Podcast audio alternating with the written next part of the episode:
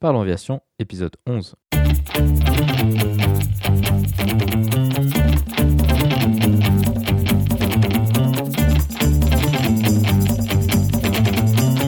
Parlons Aviation, le podcast où on parle de tout ce qui vole.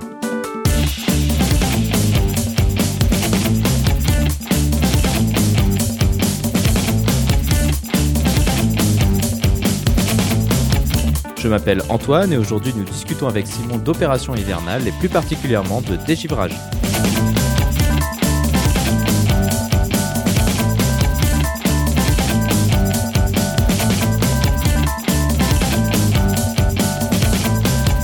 Nous parlerons aussi des actualités avec la première livraison de l'Embraer 190 E2 et la remise du Collier Trophy au Cirrus SF50.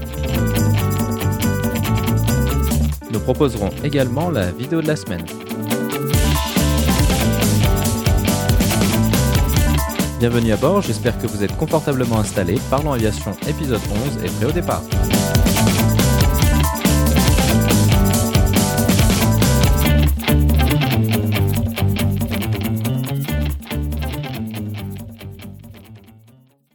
Bonjour et bienvenue dans le 11e épisode de ce podcast. Cette semaine, nous allons discuter avec Simon de Dégivrage. Simon est directeur des opérations d'une société de dégivrage sur l'aéroport de Genève. Nous discuterons avec lui de son parcours aéronautique et plus particulièrement de comment il est arrivé dans le dégivrage. Nous évoquerons les diverses techniques de dégivrage et les différents produits utilisés pour cette opération. Nous irons aussi en détail sur le mode de communication et de coordination entre les équipes au sol et les pilotes lors de ces opérations hivernales. Nous donnerons également quelques conseils pour ceux qui seraient intéressés pour travailler à l'aéroport dans ce type d'opération. Ensuite, après avoir discuté autour d'une table, nous irons dans un camion de dégivrage afin de s'intéresser plus en détail à cette machine et son fonctionnement. Comme d'habitude, vous trouverez des informations supplémentaires sur les sujets évoqués pendant l'épisode dans la description. Vous la retrouverez à l'adresse www.parlonsaviation.com/11. Mais avant de discuter avec Simon, passons maintenant aux actualités.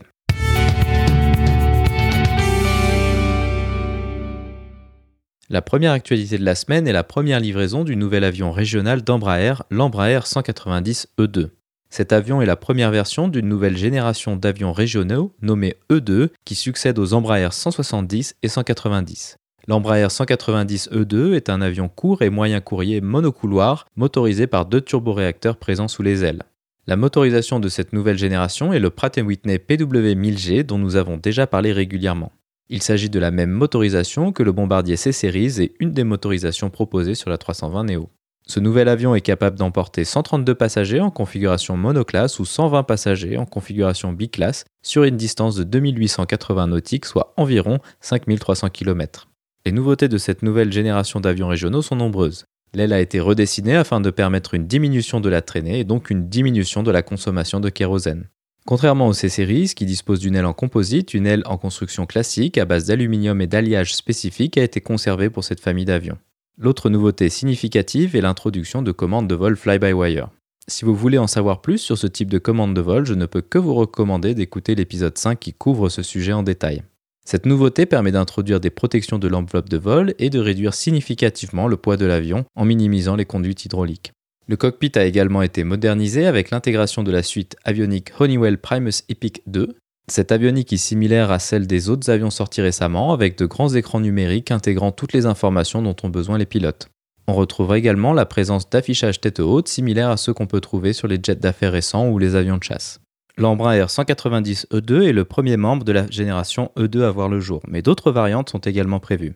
Une variante raccourcie nommée 195 E2 est prévue avec une capacité de 88 passagers et une portée de 3800 km. Une version allongée nommée 195 E2 est également prévue avec une capacité de 132 passagers et une portée de 4800 km. Cette nouvelle génération d'avions régionaux permet à Embraer de concurrencer directement le C-Series de Bombardier dont nous avons déjà parlé. Ces deux familles proposent des caractéristiques similaires et sont équipées de la même motorisation. Il sera donc intéressant de voir le succès que rencontreront ces deux compétiteurs auprès des compagnies régionales, mais pas seulement. En effet, avec de telles capacités, ces avions se rapprochent fortement de ce que peuvent proposer un Airbus A319 ou un Boeing 737 MAX 7. Il n'est donc pas impossible d'envisager que des compagnies aériennes n'ayant traditionnellement pas d'avions régionaux dans leur flotte achètent ces nouveaux avions. Cependant, pour l'instant, les carnets de commandes de l'Embraer E2 et du C-Series sont loin d'être aussi fournis que ceux des classiques Airbus A320 et Boeing 737. Vous trouverez dans la description de l'épisode des photos de l'Embraer 190 E2.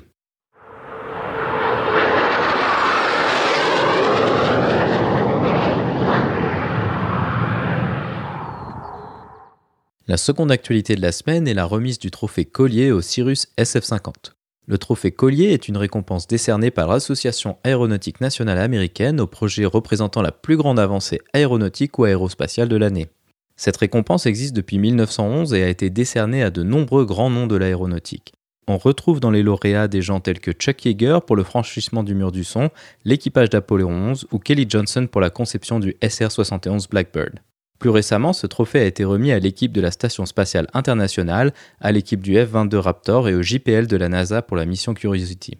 Cette année, le trophée Collier a été remis au dernier né de la famille Cyrus, le SF-50, aussi appelé le Vision Jet. Cyrus est une société qui fabrique traditionnellement des avions monomoteurs à piston à haute performance.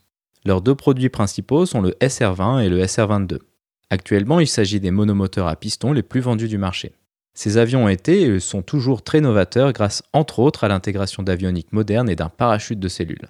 En cas de problème catastrophique, le pilote a la possibilité de déclencher un parachute qui sera extrait du fuselage par le biais de charges pyrotechniques. Une fois le parachute déployé, l'avion retombera plus ou moins délicatement au sol, permettant ainsi de garantir une issue favorable pour les occupants. Le succès de ce système a été très important car il a déjà permis de sauver des centaines de vies. En plus de cela, une large partie des avions ayant déclenché le parachute revolent par la suite après des réparations certes relativement majeures. Vous retrouverez dans la description une vidéo du déploiement de ce système de parachute de cellules. Dans la situation présentée dans la vidéo, le pilote avait dû déclencher le système car il était à court de carburant lors d'une traversée de l'océan Pacifique. Revenons-en au SF-50. Le SF-50 est un produit entièrement nouveau de la gamme Cirrus. Il s'agit d'un jet d'affaires monoturbine à aile basse. Il est également équipé du système de parachute de cellules de la même manière que les SR-20 et SR-22. L'intégration de ce système dans un avion à turboréacteur est une innovation audacieuse et véritablement exceptionnelle. Il s'agit d'une première pour un avion de ce type. Afin d'accommoder cette configuration un peu particulière, la turbine a été montée sur le haut du fuselage et le flux d'air chaud est dirigé entre les deux dérives configurées en V. La motorisation choisie est le Pratt Whitney FJ33 avec 800 kg de poussée. Le SF-50 est capable de transporter entre 4 et 7 personnes, pilote inclus, avec une portée de 1000 nautiques, soit environ 1800 km. Il est capable de monter à une altitude de 28 000 pieds, soit 8500 mètres, à une vitesse de 300 nœuds, soit environ 550 km/h. L'avionique est une version avancée du Garmin G3000, similaire à ce qu'on peut trouver dans un Embraer Phenom 300 ou un TBM 930. On retrouve également des écrans numériques tactiles permettant de gérer les systèmes de l'avion de la même manière que sur le Gulfstream G500 dont nous avions parlé lors de l'épisode 4. La clientèle visée par le Cirrus Vision Jet est clairement les pilotes propriétaires étant donné sa certification monopilote. L'objectif est de proposer un avion performant et confortable permettant à une personne de se déplacer pour le travail avec quelques associés la semaine et pour le plaisir avec sa famille le week-end. La présence du système de parachute de cellules permet de compenser la présence d'une seule turbine tout en supprimant tous les aspects dangereux d'une panne moteur sur un avion multimoteur. Si vous voulez plus d'informations sur les considérations de panne moteur, la rubrique thématique de l'épisode 10 traite ces sujets en détail. En termes de performance d'atterrissage et de décollage, l'objectif de Cirrus a été de proposer des caractéristiques similaires à un SR-22 malgré la différence de motorisation et d'enveloppe de vol. Cette stratégie leur permet de proposer une option aux pilotes déjà propriétaires de SR-20 ou SR-22 souhaitant évoluer vers une machine plus performante. Le Cirrus SF-50 crée à lui-même un nouveau segment de marché entièrement nouveau. La configuration monoturboréacteur associée avec le parachute de cellules est une innovation particulièrement significative. À mon avis, cet avion mérite largement le trophée Collier qui lui a été décerné. Il sera intéressant de voir le succès que rencontrera ce nouvel avion. Vous trouverez dans la description de l'épisode des photos du Cirrus SF-50 Vision Jet.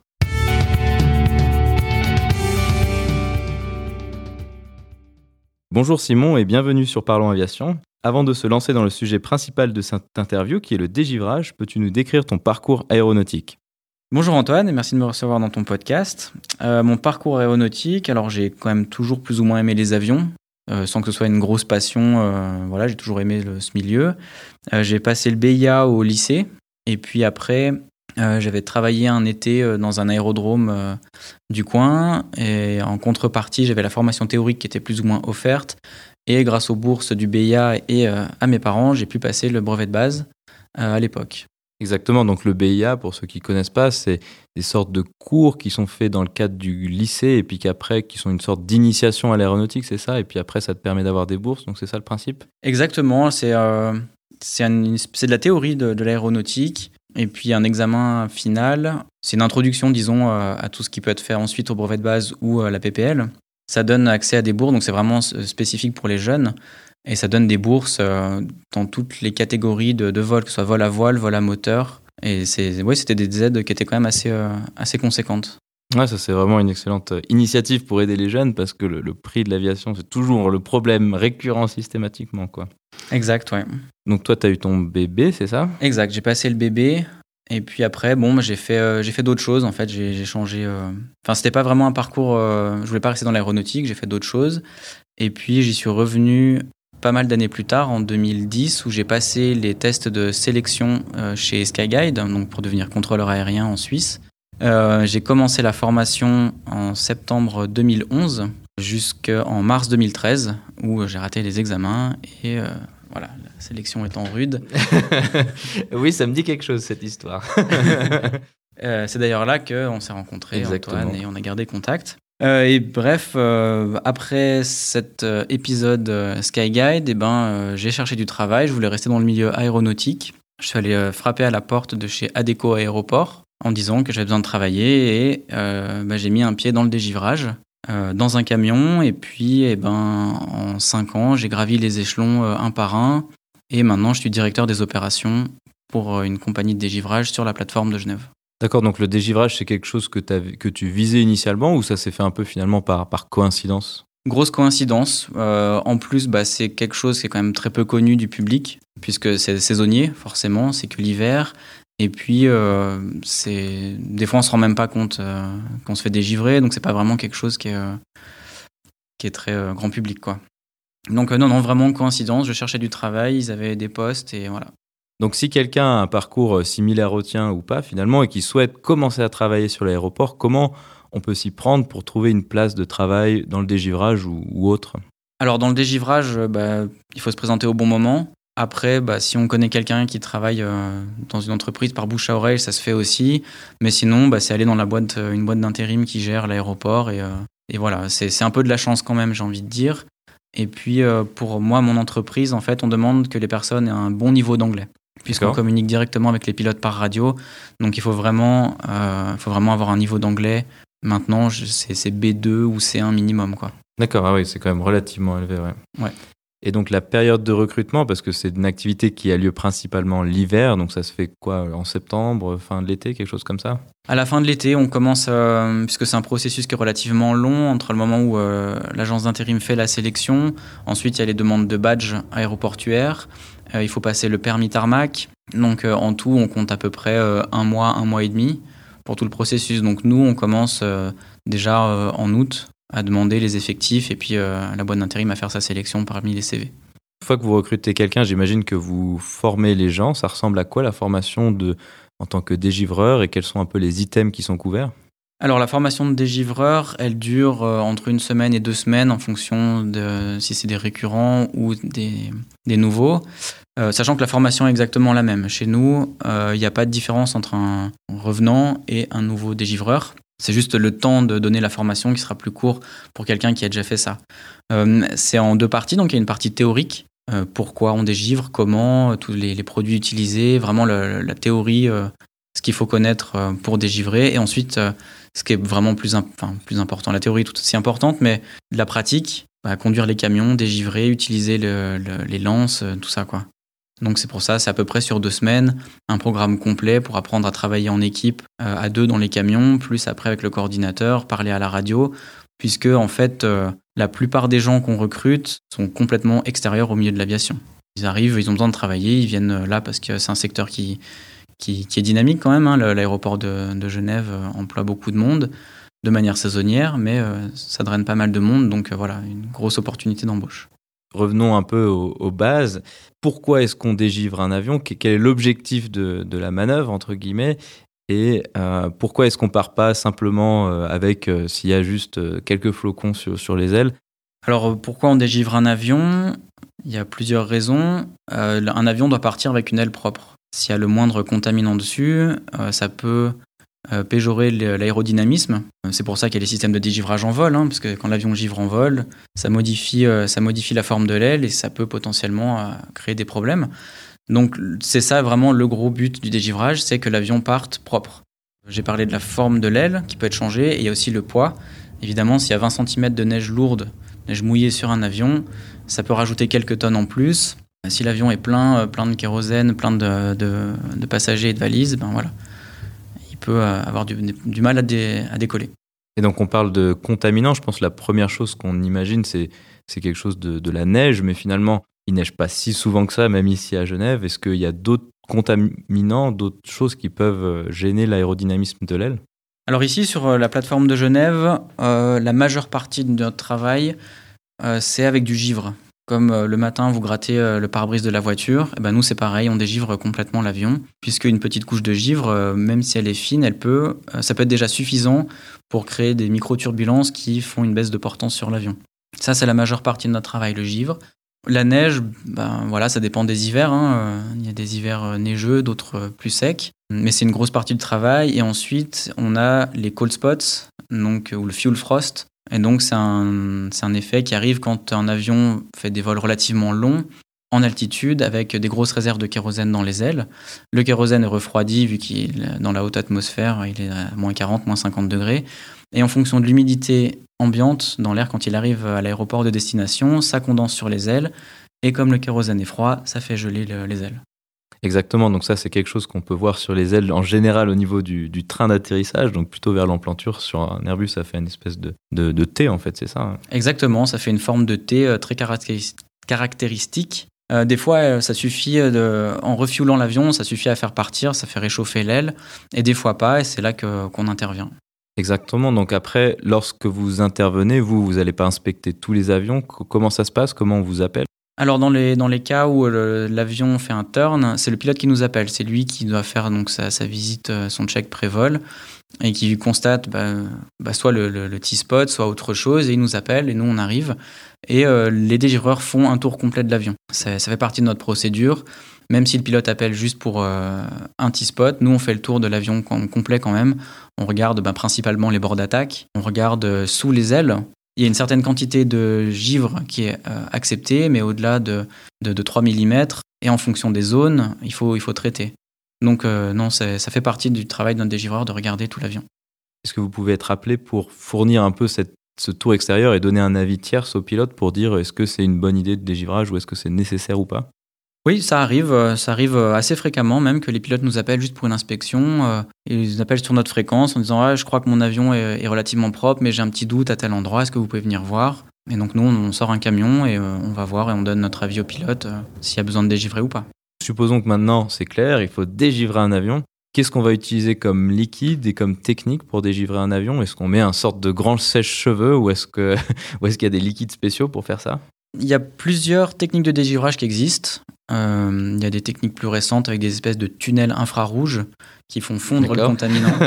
Euh, c'est plutôt long euh, comme process. Et puis, bah, si c'est des températures, si on est dans un contexte de température très très négative, le, contaminant fond, il va à, d'autres endroits puisqu'il coule. Et puis, quand l'avion sort du tunnel et qu'il ressort à moins 10 degrés, bah, ça va regeler. Donc, c'est pas, on n'a pas forcément gagné la journée.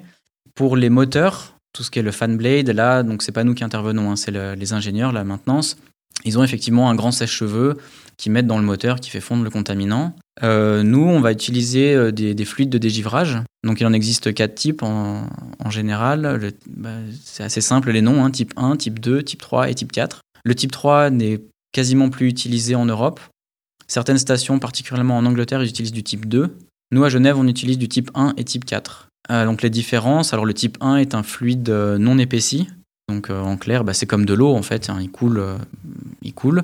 Que les trois autres sont des fluides épaissis. Ça a une viscosité assez proche à de l'huile moteur. D'accord, donc on imagine quelque chose qui va sur l'aile et qui va rester en fait, c'est ça le principe? Je vais parler de ce que je connais, un type 1 et type 4. Donc le type 4, c'est un plastique non newtonien. D'accord. Donc un peu comme quand on s'amuse avec euh, l'amidon de maïs, là, vous avez sûrement vu les vidéos où en fait ça coule comme de l'eau, mais en même temps si on tape dessus, ça se durcit voilà, le principe est le même. Donc euh, une fois qu'on a dégivré l'avion et qu'on applique le type 4 qui donne la couche de protection, l'anti-givrage, bah, il, reste, euh, il reste sur les surfaces. Et il donne, c'est ça qui donne la protection. Donc finalement, on a un peu cette différenciation entre du dégivrage et l'anti-givrage. C'est quoi la différence entre les deux? Euh, Le dégivrage, eh ben, c'est enlever le contaminant. L'anti-givrage, c'est offrir une protection dans le temps, une protection qui va durer. C'est un peu, euh, la, comparaison qu'on utilise beaucoup, c'est comme un peu nettoyer sa voiture et la cirer après. nettoyer la voiture, c'est le dégivrage, et on la cire après pour la protéger, l'anti-givrage. D'accord, donc en fait, donc tu disais que ça fournit une protection dans le temps. Combien de temps est-ce que ça peut durer et qu'est-ce qui va déterminer combien de temps ça dure? On imagine que s'il neige très très très très fort, alors ça va être plus compliqué que s'il y avait juste 2-3 flocons.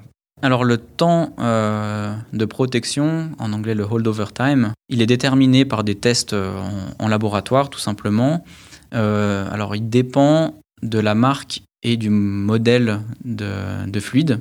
il dépend ensuite de la température extérieure. Ça dépend après des précipitations qu'il y a. On imagine bien que pour de la pluie verglaçante ou pour du brouillard givrant, c'est pas le même temps de protection. Donc voilà, ça dépend majoritairement de ça. Si on imagine un cas un peu pessimiste où on dégivre et on antigivre l'avion, mais que ce temps est expiré, qu'est-ce qui se passe? Qu'est-ce qu'il faut faire dans ce cas-là?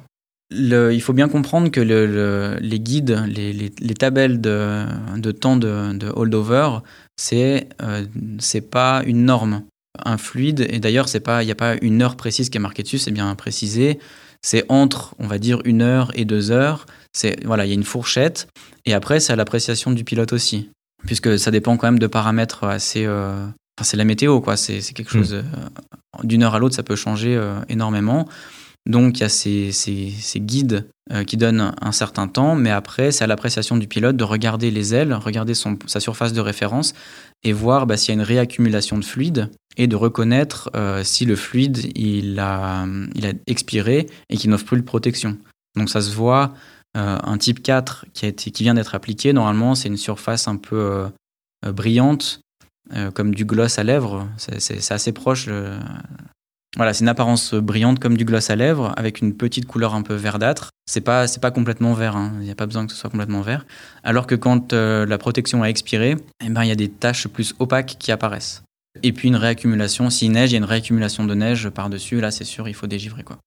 Donc lorsque vous, vous effectuez le dégivrage, est-ce que vous êtes en contact avec les équipages? Comment ça se passe? Est-ce qu'il y a des préparations à faire au niveau de, l'avion que les pilotes doivent effectuer avant le dégivrage lui-même? Alors euh, ici sur la plateforme à Genève, on effectue deux types de dégivrage différents. On fait du spray préventif le matin et ensuite euh, en live quand les pilotes nous appellent. Donc euh, pour les préventifs du matin, on les commence vers 4h30, 5h moins le quart le matin. C'est bon pour les départs de première vague de la compagnie. Euh, pour des départs qui ont lieu entre 6h et 8h. Là, l'équipage est évidemment pas là, il arrive plus tard, donc c'est nous qui prenons la décision de dégivrer. Et la maintenance qui fait le tour de tous les avions pendant la nuit euh, se prend en charge de mettre l'avion, euh, de fermer le outflow valve, tout, ce qu'il faut pour que l'avion soit configuré pour le, dégivrage. Ensuite, quand c'est un turn, le pilote nous appelle. J'ai besoin d'un dégivrage, on arrive et là, on va attendre que l'embarquement soit complètement terminé embarquement passager et puis le chargement des bagages. Euh, une fois que toutes les portes sont fermées, on contacte le pilote par la fréquence euh, VHF et on lui demande de confirmer que son avion est configuré. Une fois que l'avion est configuré, on peut traiter l'avion et à la fin, on lui donne toutes les informations du dégivrage euh, de nouveau par radio et en plus, il va recevoir un petit message à CARS qui est toujours pratique. Donc le message à CARS, c'est une sorte de fonctionnalité SMS un peu basique euh, ou d'email. En fait, c'est juste une messagerie texte qu'on a dans le cockpit au final, hein, c'est ça Exactement, oui. Euh, c'est toutes les données de dégivrage avec l'heure de début, l'heure de fin, le type de produit utilisé. C'est, euh, oui, c'est un message standard qui est, formaté toujours la même chose et qui arrive dans le cockpit directement. Il y a une petite imprimante, ils sortent le ticket, ils ont toutes les informations dont ils ont besoin. Maintenant, si donc tu disais que pour configurer l'avion, il fallait fermer flow valve, qui est donc la valve de sortie de la pressurisation. Et moi, ma question, c'est pourquoi est-ce qu'on fait ça? Quel est l'intérêt de, faire ça? Alors, bah, quand on va sprayer un avion, en fonction des conditions météo, c'est sûr que s'il y a juste un petit spot, on va passer peut-être 10 litres ou 20 litres de, liquide. Par contre, si l'avion est recouvert de neige, on est plus proche parfois des 1500 litres de, de produits dégivrants. Et pour le produit anti-givrant, le type 4, euh, en général, on est entre 200 et 300 litres. Donc, euh, même si on se spraye pas partout, qu'on fait attention, on fait attention aux zones à éviter, tout ce qui est les sondes de, mesure de température, de pression. Euh, à l'arrière, il y a l'entrée d'air de l'APU, les moteurs, c'est pareil, il y a des entrées d'air. Euh, il y a beaucoup de zones un peu critiques, mais malheureusement, je dirais, il y a la gravité qui joue un peu contre nous et le fluide va descendre et aller dans des endroits où on n'a pas envie. Donc l'avion doit être configuré, il doit être hermétique pour qu'on ne risque pas d'envoyer du fluide à l'intérieur de l'avion. Le, plus gros problème qu'il y a en général dans les dégivrages, ce qui arrive assez régulièrement, c'est qu'il y ait du fluide qui soit ingéré dans l'APU et que l'APU, eh ben, il s'éteigne. Ça, c'est quelque chose qui arrive assez fréquemment, mais le fait de fermer tout ça, le outflow valve, de fermer l'entrée d'air de l'APU, ben, ça limite le risque. Et puis ça, évite aussi de mettre ces fluides sous forme un peu vaporisée dans, dans, dans la climatisation de l'avion, si j'imagine que ça c'est une considération également. Exact. Il euh, bah, faut pas oublier que le, donc le fluide qu'on utilise, c'est du propylène glycol. Donc pour ceux qui fument des cigarettes électroniques connaissent bien, hein, puisque c'est une des bases euh, qui est utilisée euh, pour ça. Et vous voyez bien comme ça fait, comme ça fume une fois que c'est chauffé. Donc bah, dans l'APU, qui est finalement un moteur, et eh ben s'il y a du fluide qui va dessus et qui est chauffé, ça fait de la fumée qui risque d'être envoyée dans la cabine par la suite et créer des problèmes. Donc c'est pas vraiment toxique, on peut dire ça. On pourrait, on dirait pas ça comme ça. C'est plus un fluide qui est pas idéal pour la nature, quelque chose comme ça. C'est c'est pas idéal pour la nature parce que ça consomme beaucoup d'oxygène pour être dégradé naturellement. Donc ça peut être problématique, mais euh, c'est testé. Il n'y a pas de problème pour les, pour les humains en fait. Au contact avec la peau, dans les yeux, tout ça, c'est pas agréable, mais il n'y a pas de dangerosité puisque c'est euh, ben, en plus c'est un conservateur alimentaire le, le propylène glycol. Et donc, une fois que l'avion a été rincé avec potentiellement jusqu'à 1500 litres, comme tu le disais, où va ce liquide? Est-ce qu'il est recyclé, traité? Qu'est-ce qui se passe avec ce liquide? Alors, eh ben, une grosse partie du liquide tombe par terre. Vu que c'est le but hein, pour le dégivrant, le liquide tombe par terre avec tous les contaminants qu'il y a dessus. Euh, L'antigivrant reste euh, plus sur les ailes jusqu'au décollage. Mais ensuite, effectivement, bah, il, tombe, euh, il tombe sur le tarmac. Et l'aéroport récupère, ils ont des, brosses avec des aspirateurs, ils récupèrent. Après chaque dégivrage, ils passent sur le stand pour euh, récupérer euh, tout le glycol. Et ensuite, euh, bah, il est retraité, il est redistillé, retraité plus ou moins. Alors on n'a pas le droit de le réutiliser pour du fluide dégivrant. Il est utilisé par exemple dans pour l'automobile pour faire du lave-glace,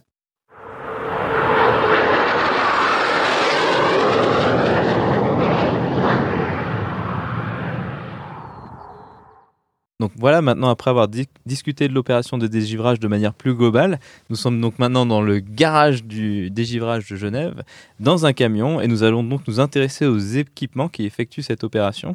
Donc si on regarde ce camion, on distingue qu'il y a quand même deux parties générales. Donc il y a là où nous sommes situés maintenant, qui est la, base du camion dans, dans le poste de conduite, et au-dessus, il y a un énorme bras articulé. Donc quelle est la fonction de chacune des deux parties?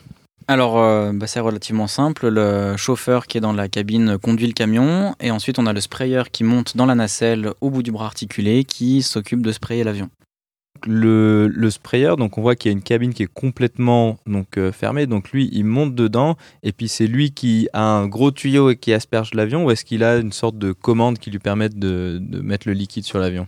Alors, nos camions, euh, notre société a fait le choix d'avoir des cabines fermées pour le confort du travailleur. Euh, fermé et chauffé. Il fait très chaud dedans. On travaille en t-shirt. Hein. D'accord. Euh, et donc, on a deux joysticks qui contrôlent les mouvements euh, du bras et les mouvements du canon qui projette les fluides. Donc, ce sont des camions qui nécessitent deux équipiers? Exact. c'est aussi un choix de sécurité. Ce modèle existe aussi avec une seule personne qui peut opérer tout depuis la nacelle, donc conduire le camion et sprayer mais la plateforme de Genève étant euh, très accidentogène dû au fait euh, de sa compacité et euh, du nombre de personnes qui travaillent, hein, tout simplement, ce serait délicat d'être tout seul dans le camion pour le conduire. Surtout que quand on le conduit, la nacelle est en bas, elle est rangée dans, dans le support, et on voit très mal surtout le côté droit du camion quand on conduit. Donc voilà, on a fait le choix d'être toujours à deux, un chauffeur et un sprayer lequel des deux équipiers gère les relations avec euh, l'avion et l'équipage?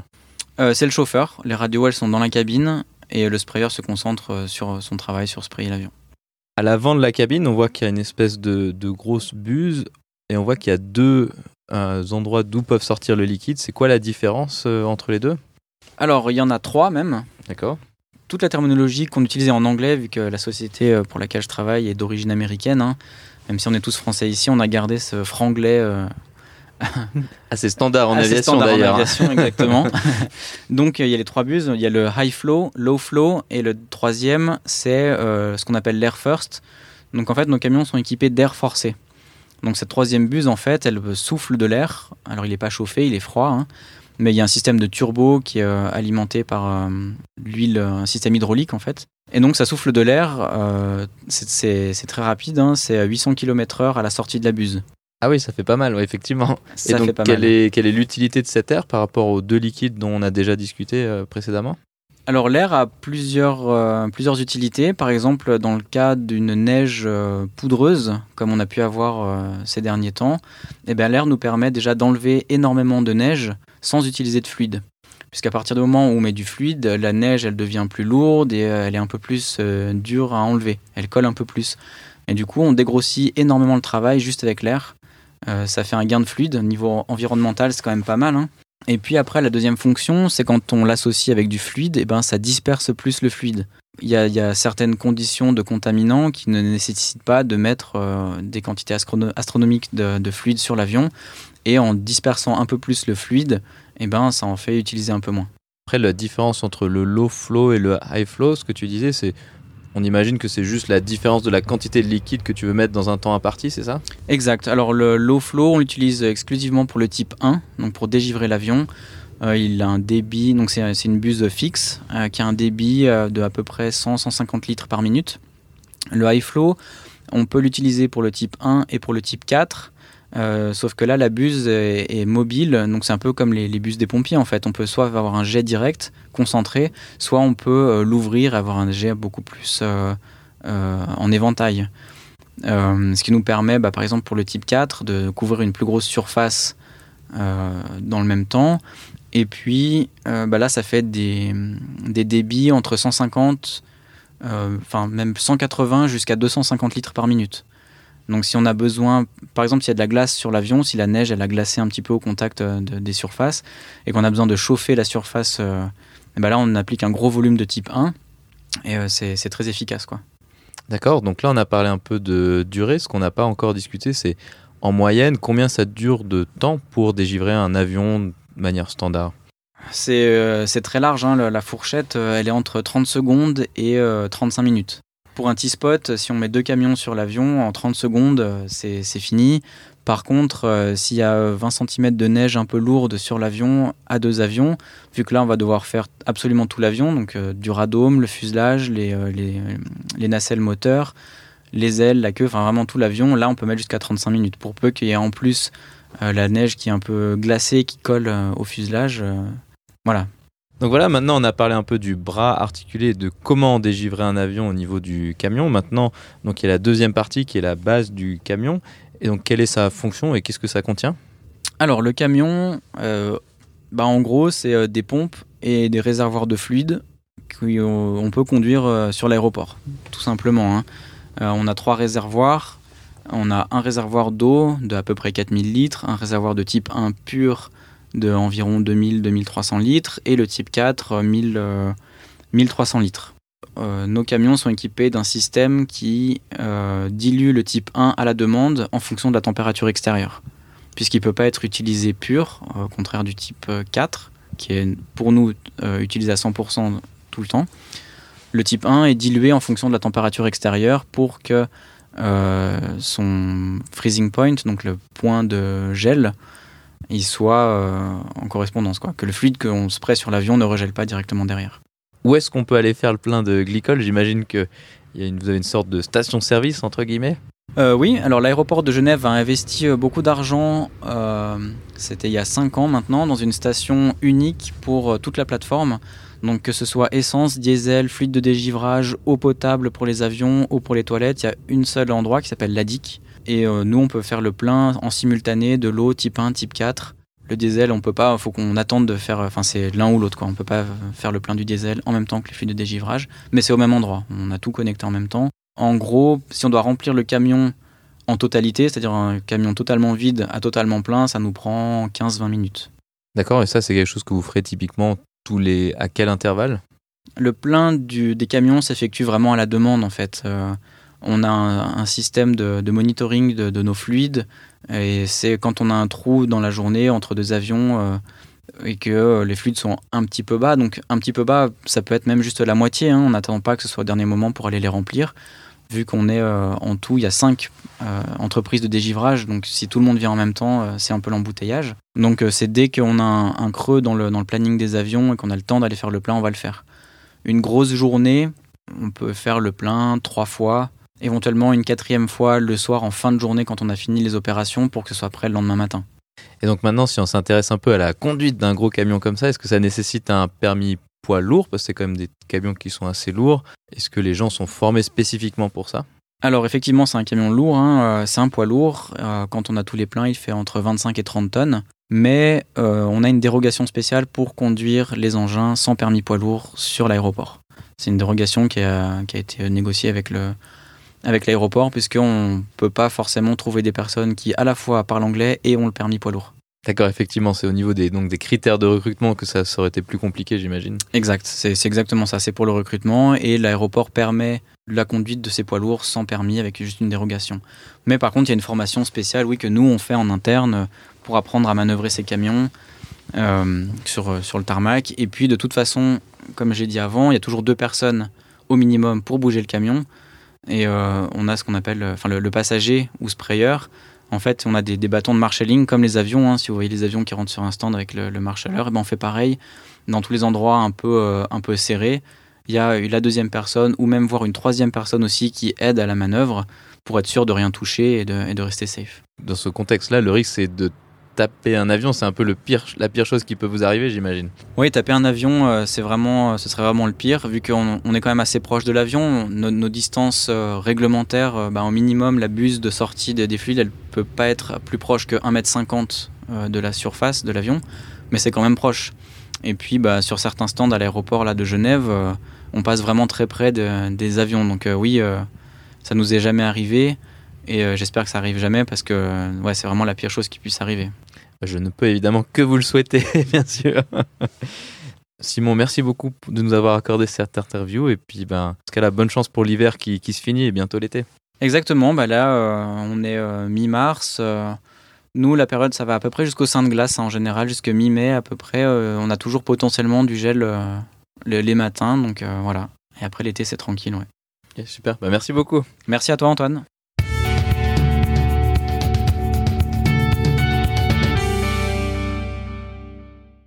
La vidéo de la semaine est une vidéo proposée par American Airlines qui montre en détail les opérations de dégivrage des avions. On y voit bien les différents intervenants qui participent à ce processus avec notamment les dégivreurs et le personnel du contrôle opérationnel. Les camions utilisés dans la vidéo sont un peu différents de ceux mentionnés par Simon dans l'interview, mais les principes restent les mêmes. Vous trouverez le lien vers la vidéo dans la description.